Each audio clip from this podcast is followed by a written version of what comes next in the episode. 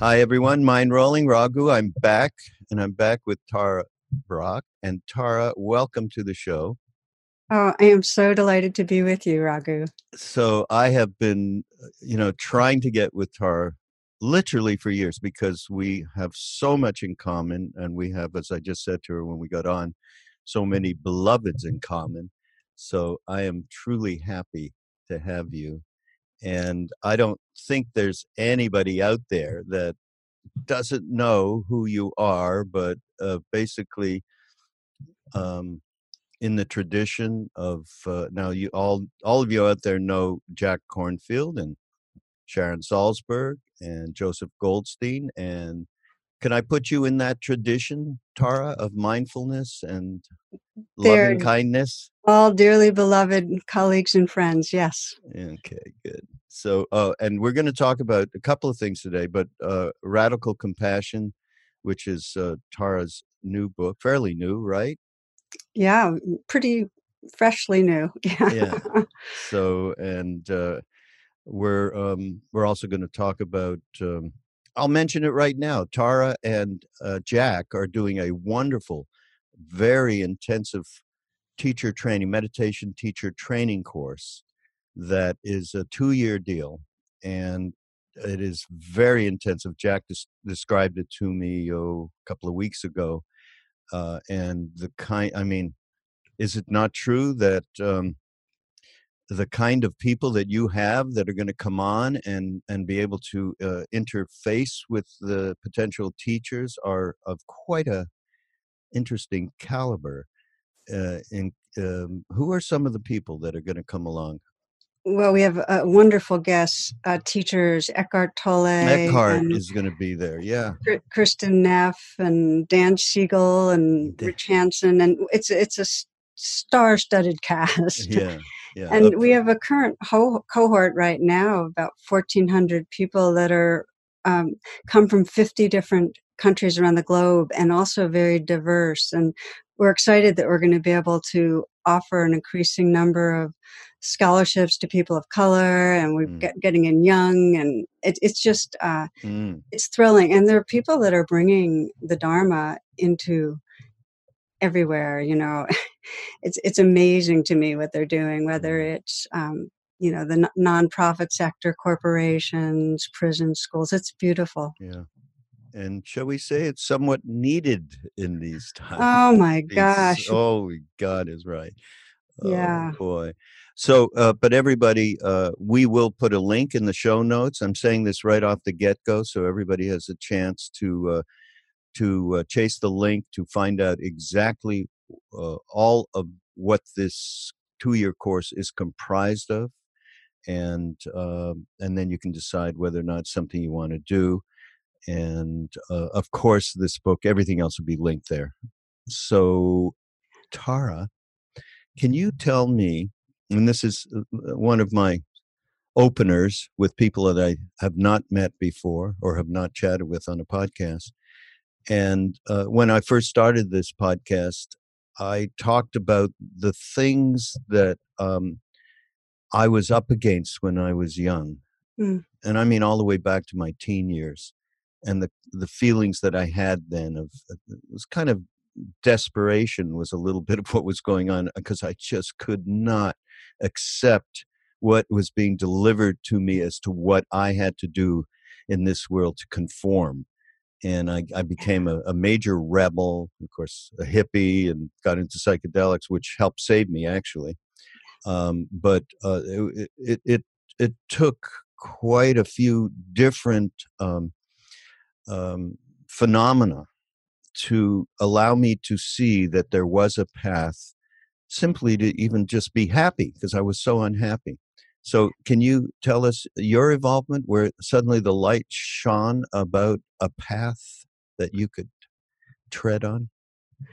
You know, I would when I was um, in college, I was aiming to go to. I was going to go to Cornell Law School and follow my father's footsteps. He was very much of a, a social activist type, and and so was I. And so I was very involved um, in the early '70s um, in activism. And then I I took a yoga class, and um, the contrast of the kind of animosity and aggression when I'd go to a meeting that was a planning meeting for whatever action we were going to take and then the the inner quiet and i realized that the world that we wanted to create really needed to come from the awakened heart and so that uh, that brought me right into an ashram I, I went from there into living in an ashram for about a decade really what what ashram it was a sikh ashram and uh, Kundalini yoga and meditation and that kind of thing. And then I went from that to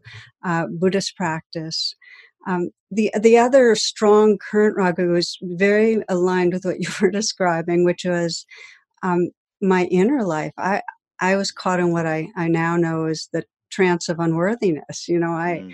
I really hated myself in so many ways. I hated my body and I hated the way I was in relationship. And, you know, I just was so down on myself. And it really drove me to finding a path of, of self compassion and mindfulness that could um, let me be at home with myself. And of mm. course, that had, you know, as soon as you begin to be tender towards yourself, the space of the heart widened. So it was a really uh, that was a critical piece. Was was really finding some healing from the trance of mm. unworthiness. Mm.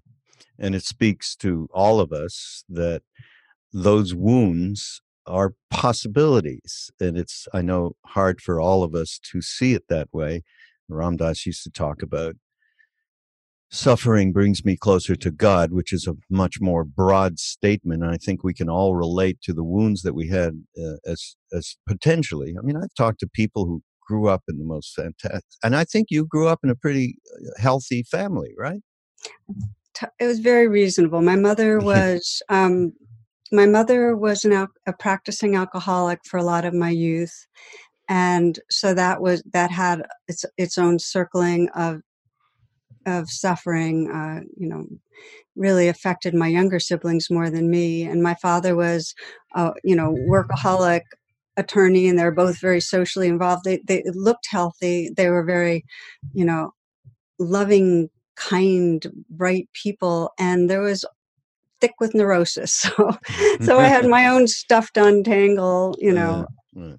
But yeah, reasonably healthy. yeah but that's the the truth is that uh, we all get stuff to untangle which seems to be part of the raison d'etre for our coming in to get uh, cleaned up.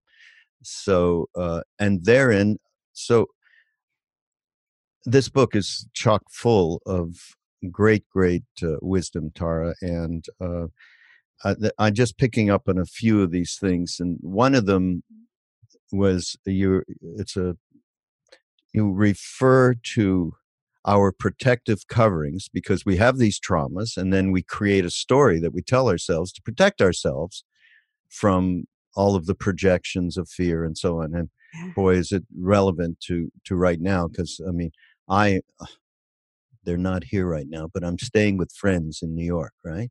Conscious people been buddhist you know all their lives are devotees of neem karoli baba they're getting out. They've they've bought a whole pile of food that they're storing in case. And I'm like, really? I mean, you're you know, so we're having a little back and forth about this. Uh, so uh, what is going on is, of course, creating a gigantic um, platform for us to express our fear. That's not just about this virus and not just about you know the survival stuff which comes up immediately here and uh, and our individual separateness uh, shows its face uh, but you you referred to these protective coverings as our ego spacesuit. I, I love that because I, I, don't know if you know Ram Dass used to talk about spacesuit all the time, the different identities that we take on. So talk about the ego spacesuit that we create in uh, protection. Well, I think the classic kind of image is that we come into this planet and it's hard stuff for all of us, whether it's our own personal upbringing or the culture we're in, which is, you know, racist and addicted and speedy and over consuming and all of that. And so, in order to protect ourselves, in order to, in some way, um, get what we want, the approval and love we want, and protect ourselves against the harshness of it, we all take on ego personalities and eh, with that, you know, their defensiveness and aggression.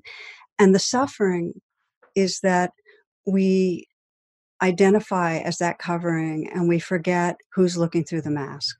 You know, we forget what I, the gold, you know, we forget the goodness. And that I, I think of the whole spiritual path really as one of waking up from that small, deficient, separate identity and realizing our, our shared belonging, our oneness, our the loving awareness that's really our source.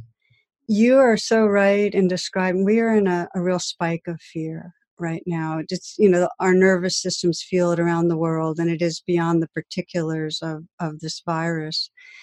And more than anything, you know, when we're in our primitive reactivity, it's fight, flight, freeze. We get all identified with the spacesuit, and the power of the spiritual path is to notice that's happening and to really activate the, the frontal cortex, the more recently evolved parts of our brain, and the integrated brain so that we can remember who we are. And I think a lot, Raghu, in terms of our evolution.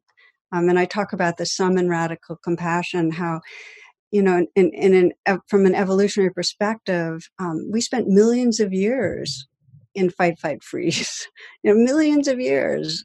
And it was only the last 10 or 20,000 years that we actually began to expand caring beyond our kin groups so that we we really cared about and would respond to the suffering of others but that's kind of fragile that recently developed brain and we so quickly regress so we're in a kind of limbic hijack right now globally and limbic hijack i love yeah and we and we need to be the ones to help to remember yeah that's uh, that's our only instructions, by the way, from Neem Karoli Baba. Love, serve, remember. Yeah, that's all we got, and, and it's, it's, so true. It's, it's, holding up, right? Um, but uh, let's talk about fear because uh, this is, I mean, we're right in the thick of it, uh, obviously, and with uh, all borders being closed and so on and so forth. Um, and in the book, you do talk about you know, awakening from the grip of fear. Um, and and there's one one thing, if you don't mind, I'd just like to read uh, this little passage that you wrote. Uh, if you're feeling trapped in pain, the um, you might discover the resistance surrounding the pain a fear of actually feeling your fear that keeps suffering locked in place. I mean, that's uh, that's really wonderful. Uh, when we pull away from fear and other painful emotions, we also pull away from our full presence and vitality. We pull away from our intelligence, creativity, and capacity for love. And I think it, you know, it may be hard for people.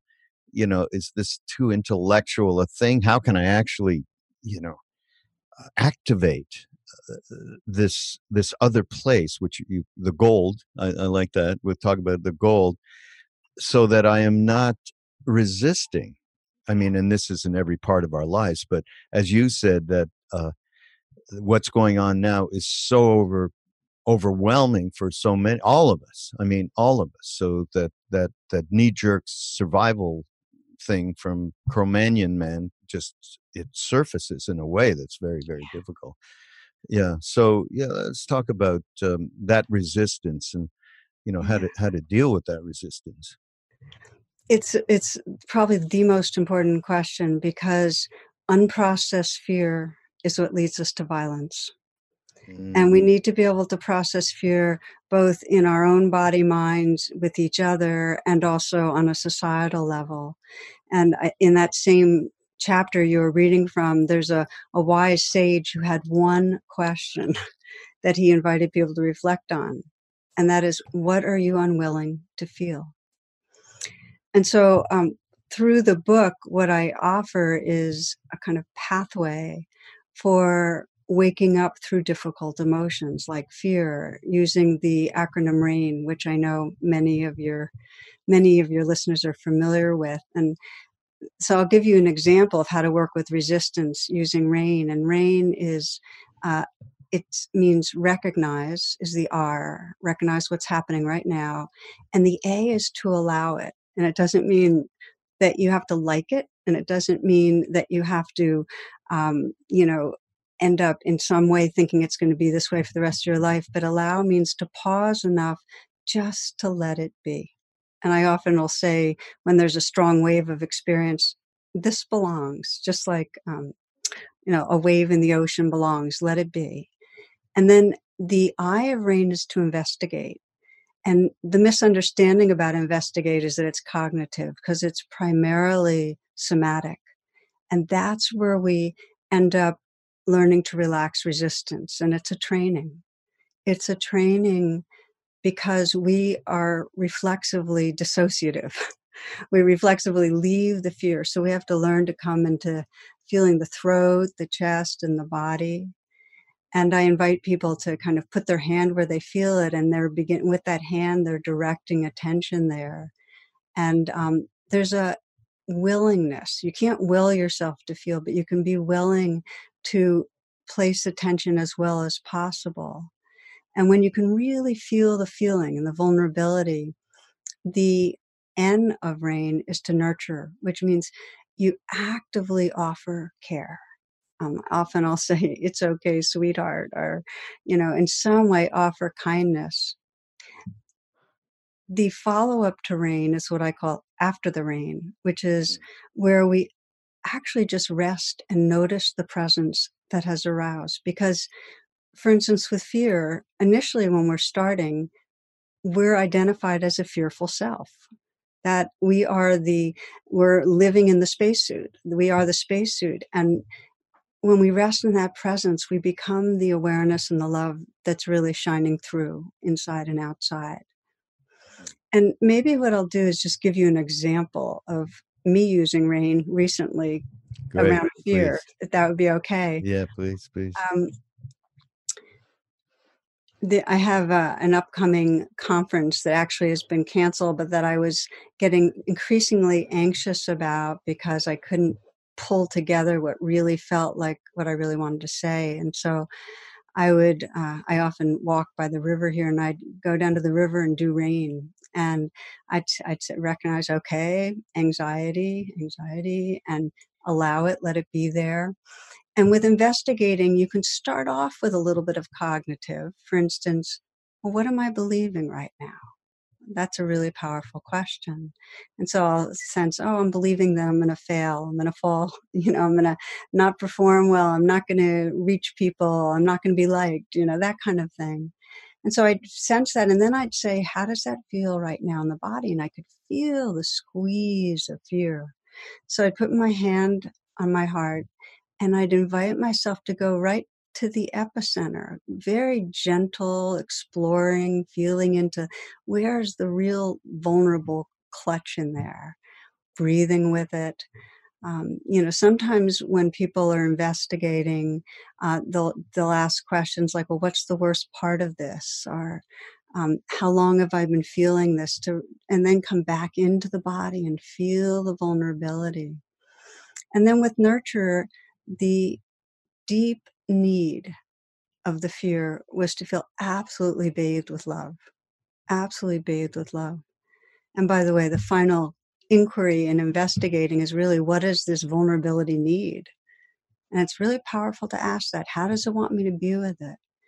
And so then the intention was from my most awake heart to absolutely bathe that that clench with love to absolutely just saturate it and so i you know i just really just would be there feeling that wash of tenderness towards this vulnerability. And then there's what always happens when there's that full a tender presence is an opening a shifting to a presence that's filled with tenderness. So that rather than being that scared, anxious self that could fail, the spacesuit self, I what I was was that presence, that tenderness and openness. And the waves of fear could be there, but when we're not identified with them, it's just fine. Mm. So there's really deep well being. so I wanted to share that because it's current, as in this week. and and I don't always because uh, I've done rain so often.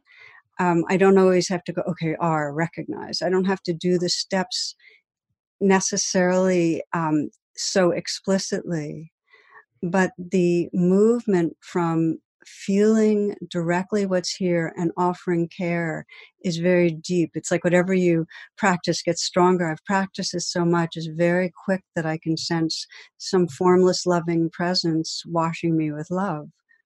Mm. That's what I, that's what I invite people to do. Yeah. You know, in the last years of his uh, life, uh, Ram Dass, the main teaching and we did a wonderful thing with Sharon actually years ago. Um, it was around loving awareness, and I know I know you all have picked that up too from Ram Dass. He got he trademarked it too, but Jack and uh, Sharon, you're all using it. Anyhow, eh, he it was so important to him because the our general ego spacesuit doesn't allow even for an intention to come mm. in mm. a correct intention, mm. right? It it is uh, the way in which he described to just move from this this judging story mind that we all have and just pull yourself into the center of your being which soul spiritual heart buddha mind all the same whatever anybody wants to call it.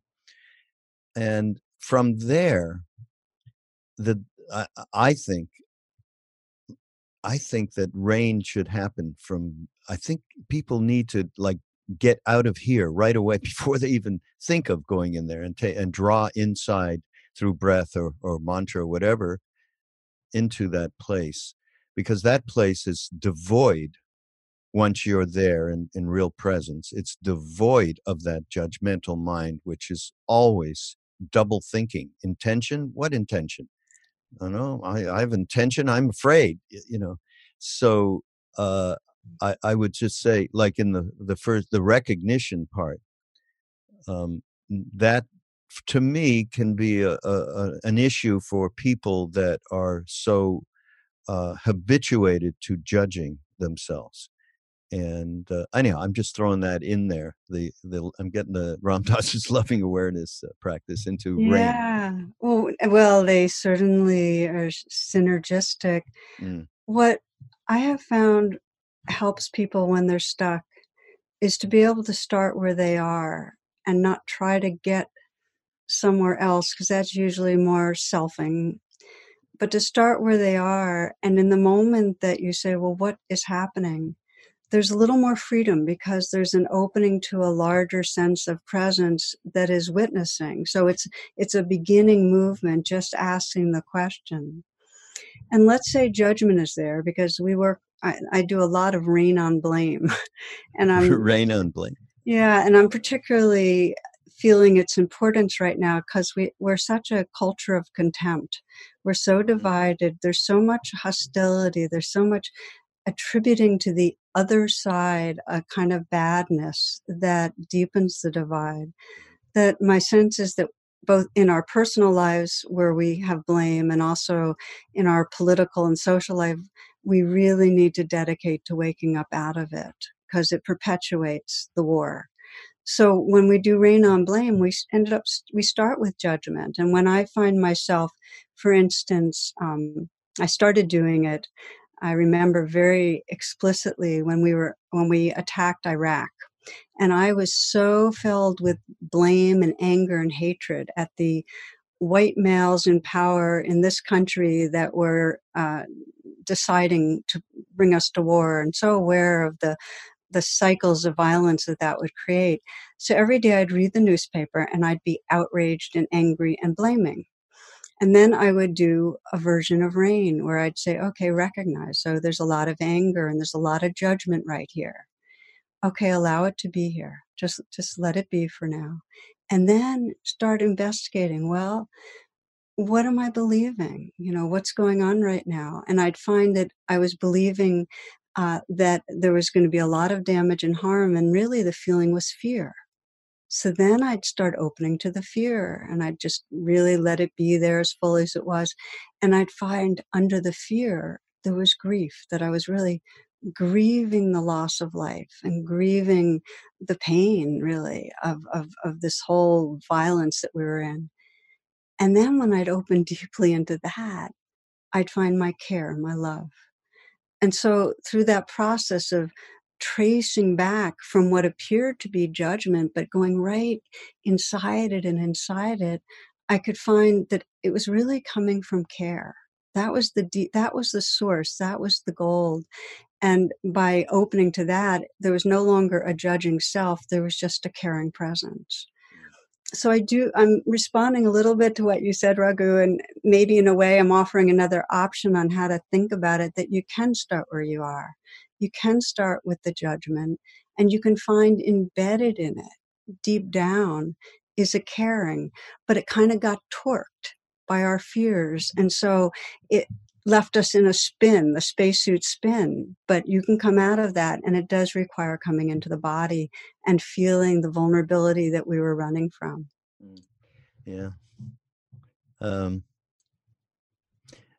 I think another word that needs to be in there because we're talking about that fulcrum that allows you just to make that switch, okay, out of the spacesuit into more truer part of oneself and recognizing the caughtness and recognizing the the resistance and, and all of it. So uh, courage. Mm-hmm. Mm-hmm. Beautiful. Thank you. Yeah. So uh, that that's uh, such a huge thing, and we um, we have a famous story. So you may be the only one that doesn't know it on this podcast because I've told it so so many times, but I don't care because it's it's such a fantastic story. So Krishna Das, who I think you know, who he is anyhow, uh, he went to see Neem Karoli Baba uh, in in Mumbai. Actually, it was a very unusual thing. He went there and he was actually hanging out with him uh, at somebody's house, and there was Indian devotee there and who's translating and so on. And suddenly, out of the blue, Maharaji he looks at Krishna Das and he goes, Krishna Das, courage is a very important thing. And Krishna Das going, ah. and the devotee, longtime devotee, Indian man, said, But but Baba, it, it's a guru's grace. It's all this is what, what are you talking about? And Maharaji looked at Krishna Das and, and said again, courage is very important. And Krishna Das would tell this story and say, my entire life when I got into that uh, fear stuff that we're talking about right now, I remembered that and it has mm. saved me mm. because mm. I realized I have that in me because I got the intention to transform. I have that. Mm-hmm. Mm. And so that courage just completely turned him, you know, the idea of it and the practice of it turned him around and uh, so yeah i i tell that story all the time because i think it's really important and really part of of what you're talking about deeply part of the path and thank you for that. It's it's really a beautiful a beautiful story. I, I often think about how our deepest longing is to wake up. I mean we really really want to embody that love and awareness. Um, I have a, a, prayer I do every morning and every night, and it has to do with you know moving through the day with an with open-hearted awareness. With and I'll think ahead of who I'm going to see or talk to, and just to try to anchor the the the, the seat it. You know, and I sometimes have that inquiry. Please teach me about kindness. You know, really. And then at the end of the day, when I'm going to sleep, I kind of review the day, and wherever there was open hearted kindness, it's kind of like, oh, you know, grace, beautiful, thank you. And where I see the dearth of it, um, a deepened intention, not a not a judgment. Uh, so I love bookending my day that way, but the intention there makes it so that I'm more willing to be vulnerable as I move through the day because the it's like in talking with you right now the only way to to be authentic is to really let my heart feel that a tenderness in in what's flowing with us and it's not as comfortable as having preset stories and teachings that i'm going to just like dole out. But i think that as we wake up we our longing to wake up is stronger than our longing to stay safe. So we do have that uh, greatness of heart which is what courage means. We do have it. It's in us. Our longing to wake up is more profound than our penchant to hide. Exactly right. because the, who we really are is the awakened awareness, and the spacesuit self is a temporary illusion of who we are. So the more the truth is the the freedom, the awakened heart. Mm. Now, uh, when we talk about rain, and then when we get to the to the last letter, which represents what? Nurture. Nurture, Nurture. right. Nurture. And then we talked about love surrounding the fear and allowing it to be. That's the only way you can be with it. And then some people might think, love? You know, and because we know love is a transaction, it's a business deal that we've got going, including our mm. family and our, you know, wives and everything you know, and can end up being a business deal. It's funny. Sharon Salzberg was. Uh, we were at a retreat, and I think we were talking about just this subject, and she was like, "People think love. You talk about love that you're weak mm-hmm. in our culture. That's as a weakness." And uh, you know, everybody, of course, laughed about that, but how true it is that uh, we don't have the right uh, nomenclature for a lot of the things that we're trying to share. And this is certainly one of them, and a difficult thing. I, I think that, I mean, I was lucky, and Ram Dass and Krishna, you know, those of us that that went to the East and met this being, which was kind of an immediate, okay, that's what that is. You know, we understood and and of course Sharon and Jack and Joseph they all discovered it through through the practice and through a, a couple Dipa Ma one one of their teachers which is, just an incredible loving uh, example of a human. And so yeah I think we need to talk a little bit about how to bring that in that is that um, cuts through the common definition that we have in our heads and hearts about what that is because the, it's so much reciprocal. If that reciprocal isn't there we don't understand it uh, you know because maybe we maybe we did get that when we were you know babies and, and, and very small children but maybe it got lost and we still can't identify it and that's why we're out pursuing the perfect other to nurture that in us. So how do we how do we nurture that, Tara?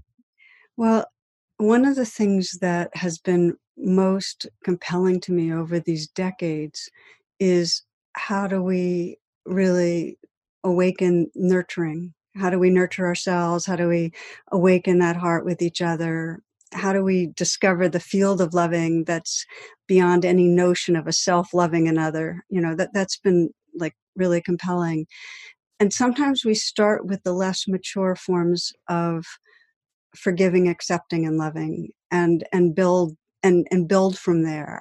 And so i'll have people and you know that i'll, I'll be working with and, and i'll say can you offer kindness to that place and inside you that's vulnerable? And they'll say i have no idea how to do that. There's no kindness in me to offer you know and because for all of us when we're really scared and when we're really reactive we regress and we become young and we actually need to feel some holding from something larger.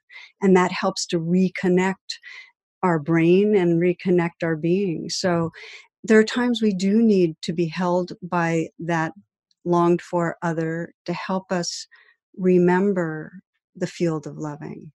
And I can speak for myself in that. I remember one retreat I had just come off the holidays with my family. When I got to retreat, I realized with, you know, I was just kind of slammed by the recognition of how lacking in presence I had been, and how I had just been in my own swirl, um, preparing for a retreat and this and that.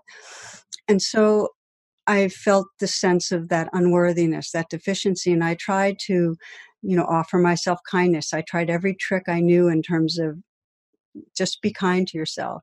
Nothing worked. So finally, um, I got down to that deep place in me, the, this very young child that was just calling out, Please love me, please love me. Mm. And so I gave voice to it. I just started weeping and saying, Please love me, please love me. And I was calling on something larger. I didn't know what, something formless and larger. And um, I, I, what I sense is there was so much um, porousness in that prayer. And when we pray from sincerity, we get very porous. We get able to receive. And John O'Donohue put it this way he said, Prayer is the bridge between longing and belonging. Mm, I, I love that. Pray for, I needed to pray for love.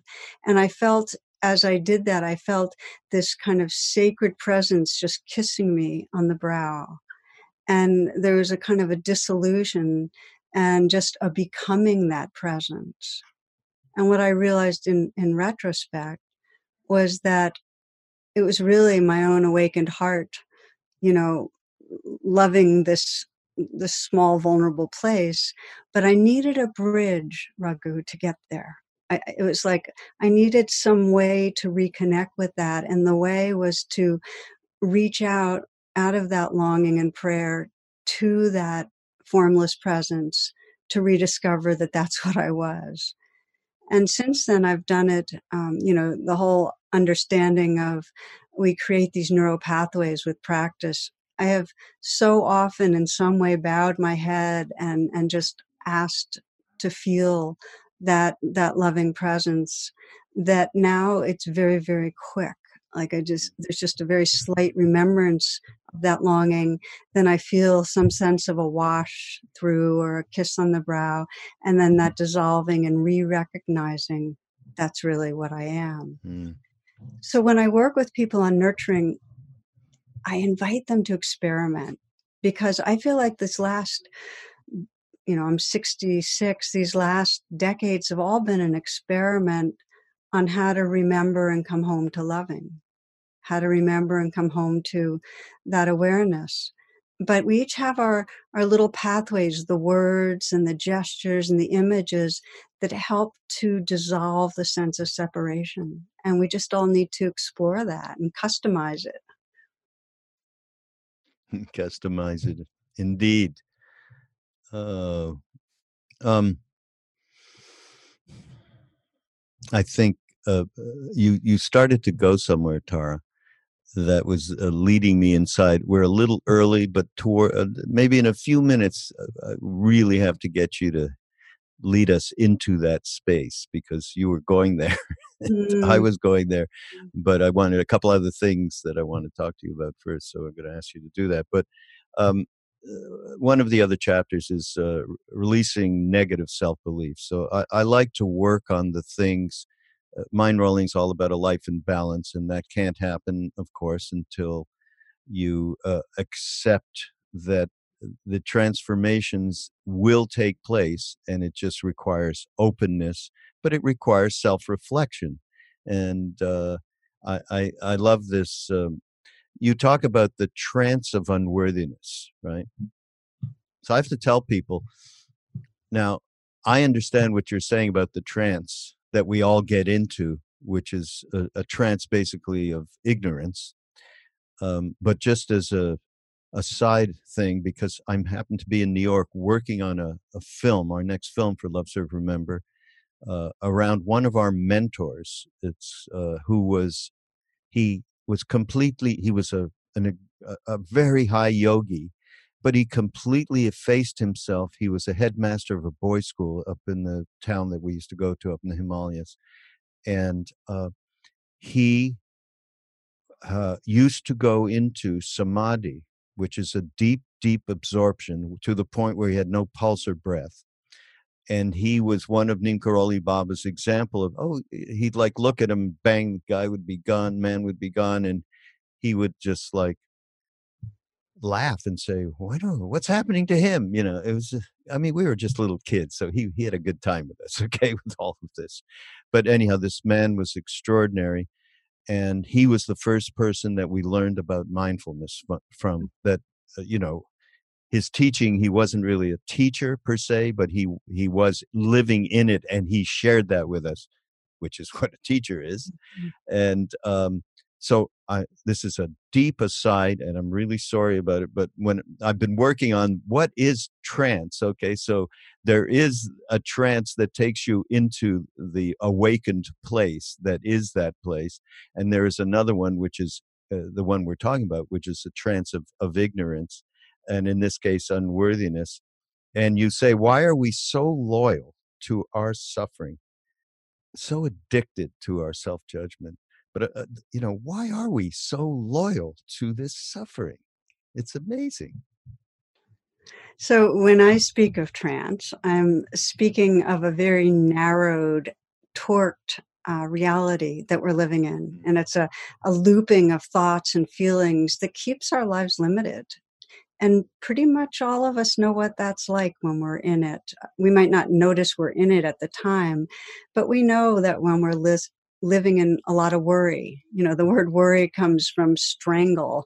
We know that we're tight, and it, we know that when we're living, um, when there's a lot of anxiety, that our heart's not open to uh, ourselves or others, and so on. So, to wake up out of the most familiar trance states where we're, let's say, down on ourselves and anxious and busy becomes critical in spiritual life because those we can spend days and decades caught inside these beliefs that something's wrong with us. So one of the one of the ways that we use rain regularly um, is when we're caught in some sense of personal deficiency. Um, just like we'd use it with blaming another person, where we pause and get okay there's suffering here. Let's let's spend a little time with this to see if we can untangle the tangle of trance. And to recognize for instance one woman i was working with was and this you'll find in uh, radical compassion mm.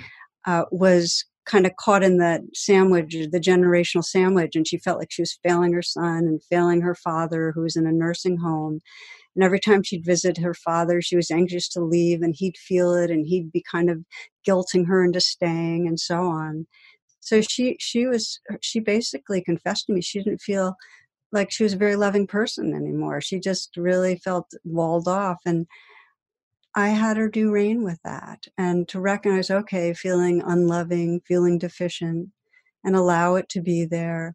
And I asked a question that is really important. I got this from Tsoknyi Rinpoche, a Tibetan teacher, mm-hmm. that isn't is it not possible this belief is real but not true?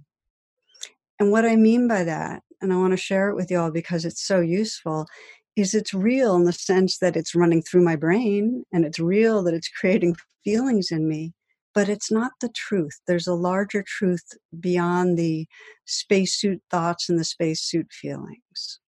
And so by just even asking, maybe, is this real but not true? puts a kind of wedge in the solidity of our belief. It allows us to open uh, to the light of a larger truth. And I'd ask her that, and then we'd begin to investigate how her body was living in this kind of prison of feeling bad about herself until she realized, and this was what was so powerful. I asked her, how long have you felt like you were failing other people? And she said, My whole life. I always felt like I was letting people down. I always felt like I was failing. And asked her, Well, what's it like to recognize that your whole life you've been down on yourself in this way and how much it's what what's the effect of that and that's when she began weeping and i call those moments like an ouch moment where we're contacting truth and letting the realness of the suffering really be right there in an intimate way. And that's what brings a kind of healing, uh, it's a soul sadness. And so for her, she had that soul sadness, and then she was able to nurture. Then she was able to, you know, ask her, well, what is that part of you that feels like a failure most need to know? And she said, trust trust, trust your goodness, trust that you love. And in those moments of nurturing, she was able to, again, the, the separation falls away when we start nurturing. And she could feel that loving presence that was who she was. And then when she went to visit her father, it was it was really cool. She was really much more relaxed and they had a lot more fun and exchange and when she left he didn't ask her when she was coming back because she had really been there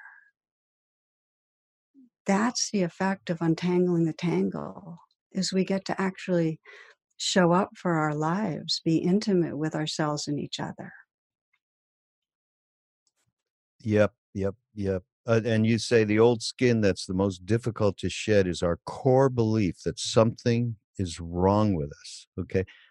That's a hundred percent of everybody okay until you are uh, gate gate paragate parasamgate bodhi swaha until that's happening.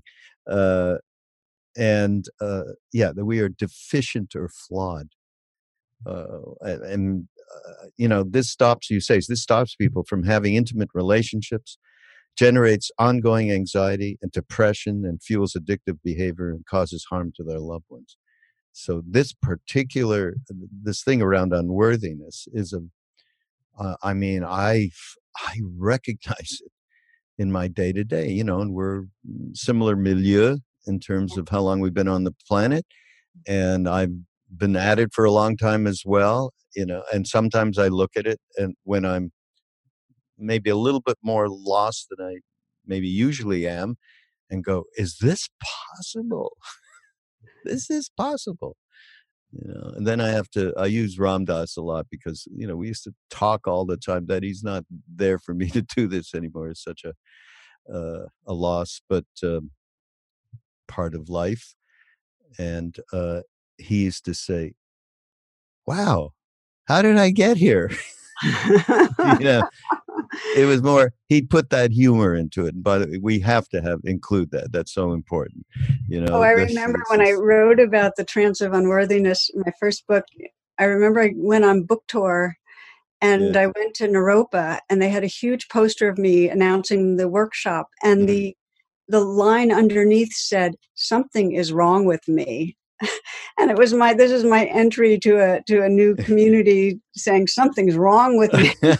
That's so great. But it is so true what you say. It's so core. It's like the most core and primitive response we have to existence is something's wrong. If there's any sense of separation the primal fear of the separate self you know that's the mood that's there. Separation equals fear and then what happens is as we develop these egoic minds, it's not just something's wrong, something's wrong with me. It refers right to this living being here. And I think it's really probably the center of most people's spiritual path to wake up from that, the feelings and beliefs of something's wrong, and really to trust the gold. It, you know, for me, the, the even that language, trusting the gold, trusting your goodness. It's one of the deepest prayers and deepest potentials we can have because in the moments that you really trust the purity of your heart, you really trust the, the wisdom and, and awareness that's living through you, there's no other. There's nothing outside you. You are that field of awareness. Trust frees us. My favorite topic is one of my favorite topics is trust. Mm you mm. know and and I, I, I usually point to, there's so many different ways that we can engage with trust that leads us to that place you just talked about deep inside ourselves intuitive um, reality and it can be a piece of for me it was uh, i mean unbelievable as this is when i look back on it it was john coltrane okay mm-hmm. playing my favorite things in a club in Montreal and was six, I don't know how I got in. I was 16, 17 years old. They served alcohol, but I was very determined because I loved him. And I just went out. And in that moment, I had such trust for that place that mm. came absolutely naturally. It, it, it, it had no, it had no um, form that I was trying to look to to transform anything because I didn't know anything. And that, and so it's all available. It's tr- it's a book, it's a teacher, it's a piece of music, it's a, a meditative experience, it's a psychedelic, it's all of it. And and I think uh, I think it's good for people to know that once you identify with that trust, then it's the beginning of being a, of of the connection to intuitive awareness i would call it. Exactly and you can deepen that trust consciously and the way that happens is any moment of really sensing enough and sensing presence and sensing love get familiar with it. Um, it's really the familiarizing with that that sense of freedom and tenderness and awareness and and the, and even on purpose just saying stay and just be and what's this like and because they describe it so well in in neuroscience that they, it's a fleeting state it becomes a trait when you've spent some time with that experience and really uh, your wisdom mind recognizes this is more the truth of who I am than any story I could ever tell about myself. Mm, yeah, absolutely. Well, we don't have much time left, but the um, and I do want uh, you to uh, lead us in a little meditation. But um, in the book, you do talk about other and how we, um, unfortunately, revel, and it comes from the deepest part of our history and DNA of otherness. And that other, boy, we got to get rid of that other. I mean, we're all doing it every day, aren't we, right now? And uh, so uh, the the the thing to me is that as we're talking about trust and as we're talking about loving presence, loving awareness, uh, being able to uh, absolutely care for our fears, for our suffering in general. Um, and you, there's such a great story here that um, you you tell about. Um, where is this? Uh, it's about the priest, right? Father Gregory Boyle Mm. you know, and how he's in his office and mm. he's got to go through do a p- baptism, but somebody comes in who's very, very upset, who's uh, addicted and's been a prostitute and so on, and uh, and she just he couldn't go anywhere, but he always had in his mind, "Geez, I got to go do this thing," and he couldn't just be present. Or I'm just uh, characterizing this briefly, and um, and then she just her shame was just overwhelming, and um, and he says, I had mistaken her for an interruption. Wow. Our, I mean, I just related that to myself because I have a lot of incoming stuff going through the foundation and all the work that I do. And how many times have I considered that somebody is an interruption? And how oh, how much that hurts when, when you realize it, you know? most of us, you say, no, it's like to be on our way somewhere else to assume that whatever's happening here is just an obstacle to move through. And it becomes an interrupt, interruption. And and uh, I think you say, I have a favorite saying and, and posted in my office to be kind, you must swerve regularly from your path. That is great, Tara. Yeah, I have it posted right up there. Oh, I love that. Yeah, well, I my sense is that we're out of our fears, always on our way somewhere else. You know, we're always on our way to the next thing, to the end of this interview, or to what we have to do tomorrow, or whatever. And the only place that we ever find love or freedom is right here and with each other we tend to see each other as unreal others. You know, when we're caught in our trance, others are just the spacesuit. We don't see who's looking through. And so, one of the most profound practices we can have on the path is to intentionally look to see who's there.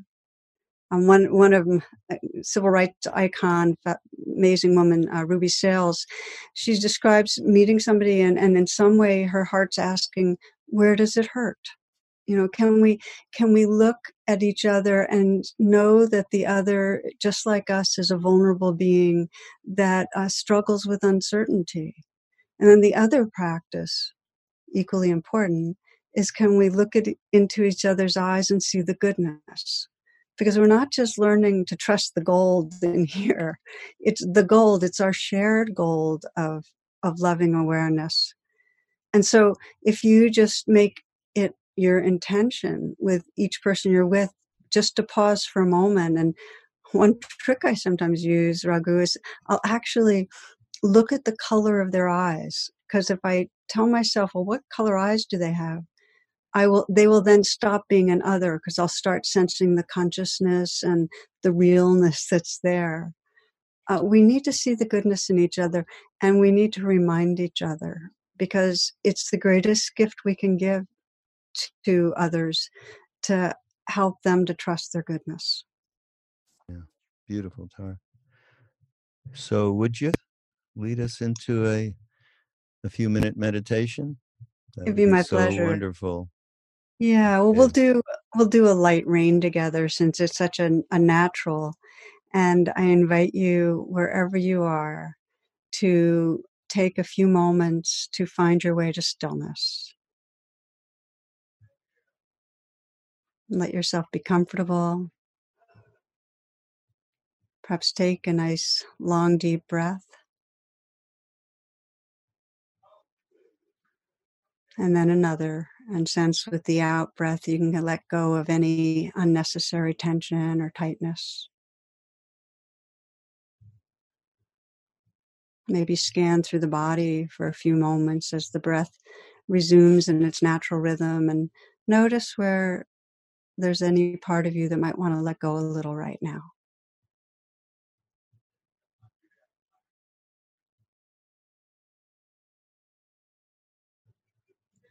And the invitation is to widen the scan to your life and sense if there's anywhere that you're holding against yourself, any background of, of judgment or blame, not something that's traumatic where it's huge amount of self-forgiving needed, but somewhere where that you're on your own case, where you might feel cynical or harsh towards your own self. Might be some way you've been behaving in a relationship with somebody important to you. Might be an addictive kind of behavior. Something to do with work.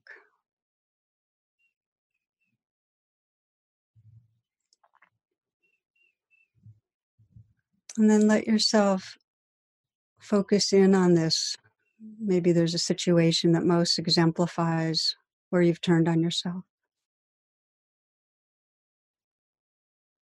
If there's somebody else involved, see their face and their expression, hear their words. Or if not, just sense the setting and sense what's going on and begin by recognizing so, what's coming up in you right now? What's the most predominant thoughts and feelings that are looping around when you're turned on yourself?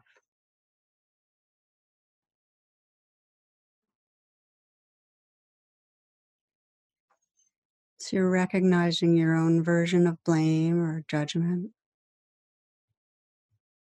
And for now, let the intention simply be to allow, that you're just letting that all be there. You're willing to pause.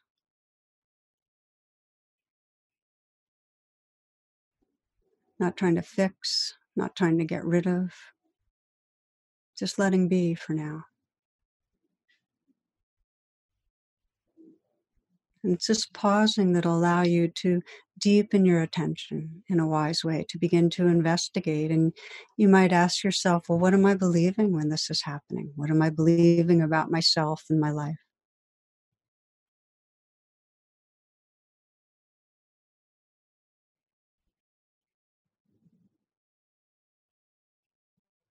And when I'm believing that, how does it feel in my body? sense what the worst part of this is and how it how it feels in your body and you might check your throat your chest your belly and wherever you feel more vulnerability you might gently place your hand there to help keep the attention there and breathe with what you're feeling You might sense the what's the worst part of this? You know, if I'm acting this way or being this way, what's the worst part of that to me? What is it that really disturbs me about this?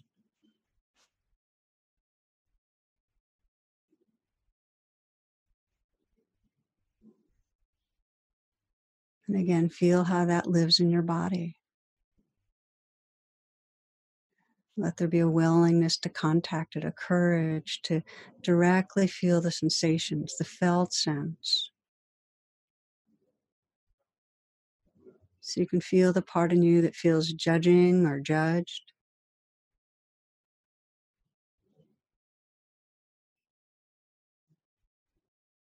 Feel what goes with it, maybe fear or shame, anger. And keep breathing, touching what's there. You might ask that place in you that's distressed, what does it most need right now? What does that part of you most need to trust or remember or know?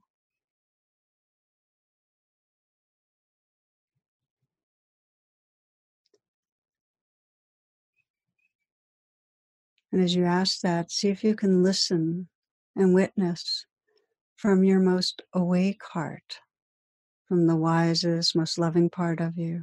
Listen to what that part needs.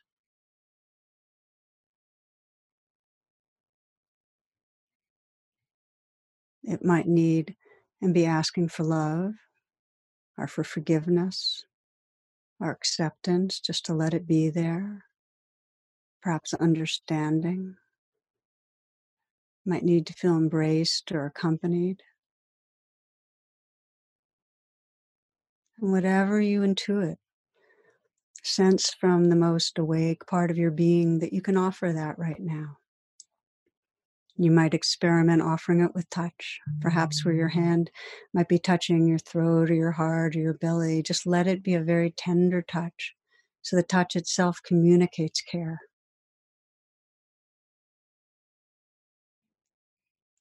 And there may be a phrase, some words that you can offer, some message or reminder that could bring healing to this part of you. It could be as simple as, I'm here, I'm staying with you. All right, sorry and I love you. Or it's okay. It's okay, sweetheart. Sense that voice really tender.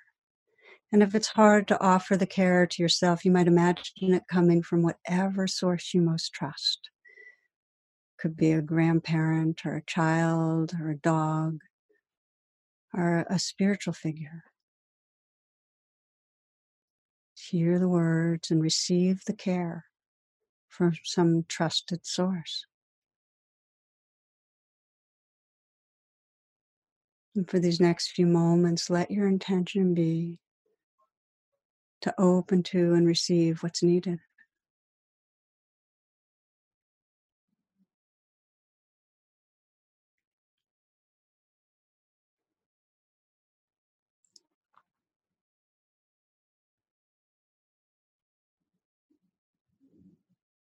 And for these last few moments now, letting go of any doing, just to rest in what's here, noticing the quality of presence that's here.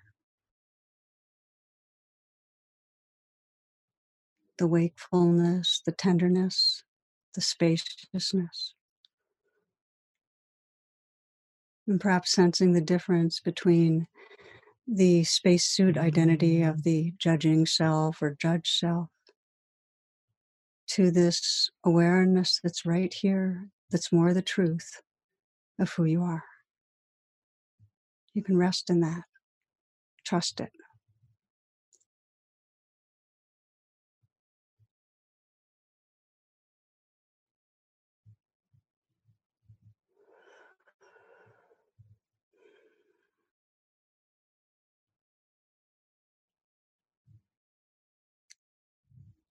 Namaste, and thank you for engaging and for your attention.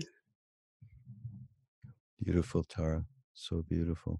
You know, we just had a an hour long chat about and we were talking I was picking out all the stuff that interested me in the book, particularly. Never once did we say the word compassion. I'm just at the end of this, I'm thinking, wow, the whole thing was about compassion, radical compassion, right? But we never said the words. That was that's pretty interesting, I would say. I thought of it too, and I realized we were talking about the content of radical compassion. Yeah. But just so for your listeners, the reason I call it radical compassion is it's just the full maturing of compassion, which means that it's embodied, that there's an actual felt sense of tenderness, that the caring is active, that we want to actually help others to be relieved of their suffering and that it's all inclusive that we're not just compassionate to our this friend or this neighbor but that it really includes all living beings. Mm, yeah. And i would also add you get to a point or a place where you realize you do not have a choice. And it is coming from way deep inside you and it it all of the blockages which is the work which is we've been talking a lot about practice right? We do need to do that practice and uh, this this compassion will emerge when those blockages start to dissipate at least to some degree right? so beautiful. um okay dog is behind you i have to say this okay? And i know is it his or her? Her. I know her name. I think KD. Yeah, yeah Krishna Das, KD. I was with him last night, Tara. Yeah. We were having dinner, and I said, "You know, I um I'm reading Tara's book and other material, and I said, "Do you know that she has a dog named KD?" He said, "Well, find out if she named it after me, will you?" I said, "I highly doubt that, Krishna." Well, between k.d. lang and Krishna Das, Katie we Lang. decided that her name really means cute dog. so, but it's a mix of of of loved loved beings. Yeah. Yeah. Uh, that's so great. I'll let him know. Well, thank you so much for being here, Tara, and all, all of. Um, well, can I make you a promise to come back? I would love to come back. This is totally a delight. You're uh, just wonderful to kind of be in this flow with and you know i feel very much of a belonging with mm. all of those who are part of this. Yeah, wonderful thank you thank you so much. So this is Mindrolling on be here now network go to be here now network.com and you can find a whole host of tara's friends over there. And uh, and as i said we will have show notes that will include links to everything to uh, obviously to the book, and Tara has a couple of other books, to the podcast that she does, and um, everything that we've talked about, we will link you all up. All right. And again, thank you so much, Tara. Totally my pleasure. Thank you. Namaste. Blessings. Namaste.